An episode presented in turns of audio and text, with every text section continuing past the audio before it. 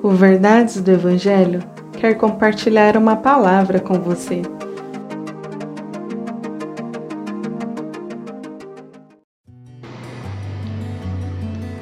Salmo 57, versos 6 e 7 Meus inimigos me prepararam uma armadilha.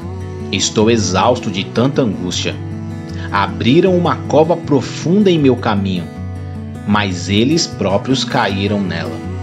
Meu coração está firme em ti, ó Deus. Meu coração está firme. Por isso canto louvores a ti. Estamos em tempos difíceis, não é? Porém, mesmo diante de tantas dificuldades, enfermidades e mortes, devemos fazer desse verso a base de nossa postura. Devemos manter nossos corações firmes. Mas, preste atenção: não firmes na política, ou na sociedade ou na economia. Devemos manter nossos corações firmes em alguém que tem todo o poder e que ao seu tempo pode, conforme a sua boa vontade, mudar todo o quadro atual. Devemos manter nossos corações firmes em Deus.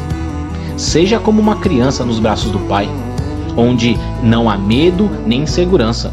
Pelo contrário, onde há paz e confiança.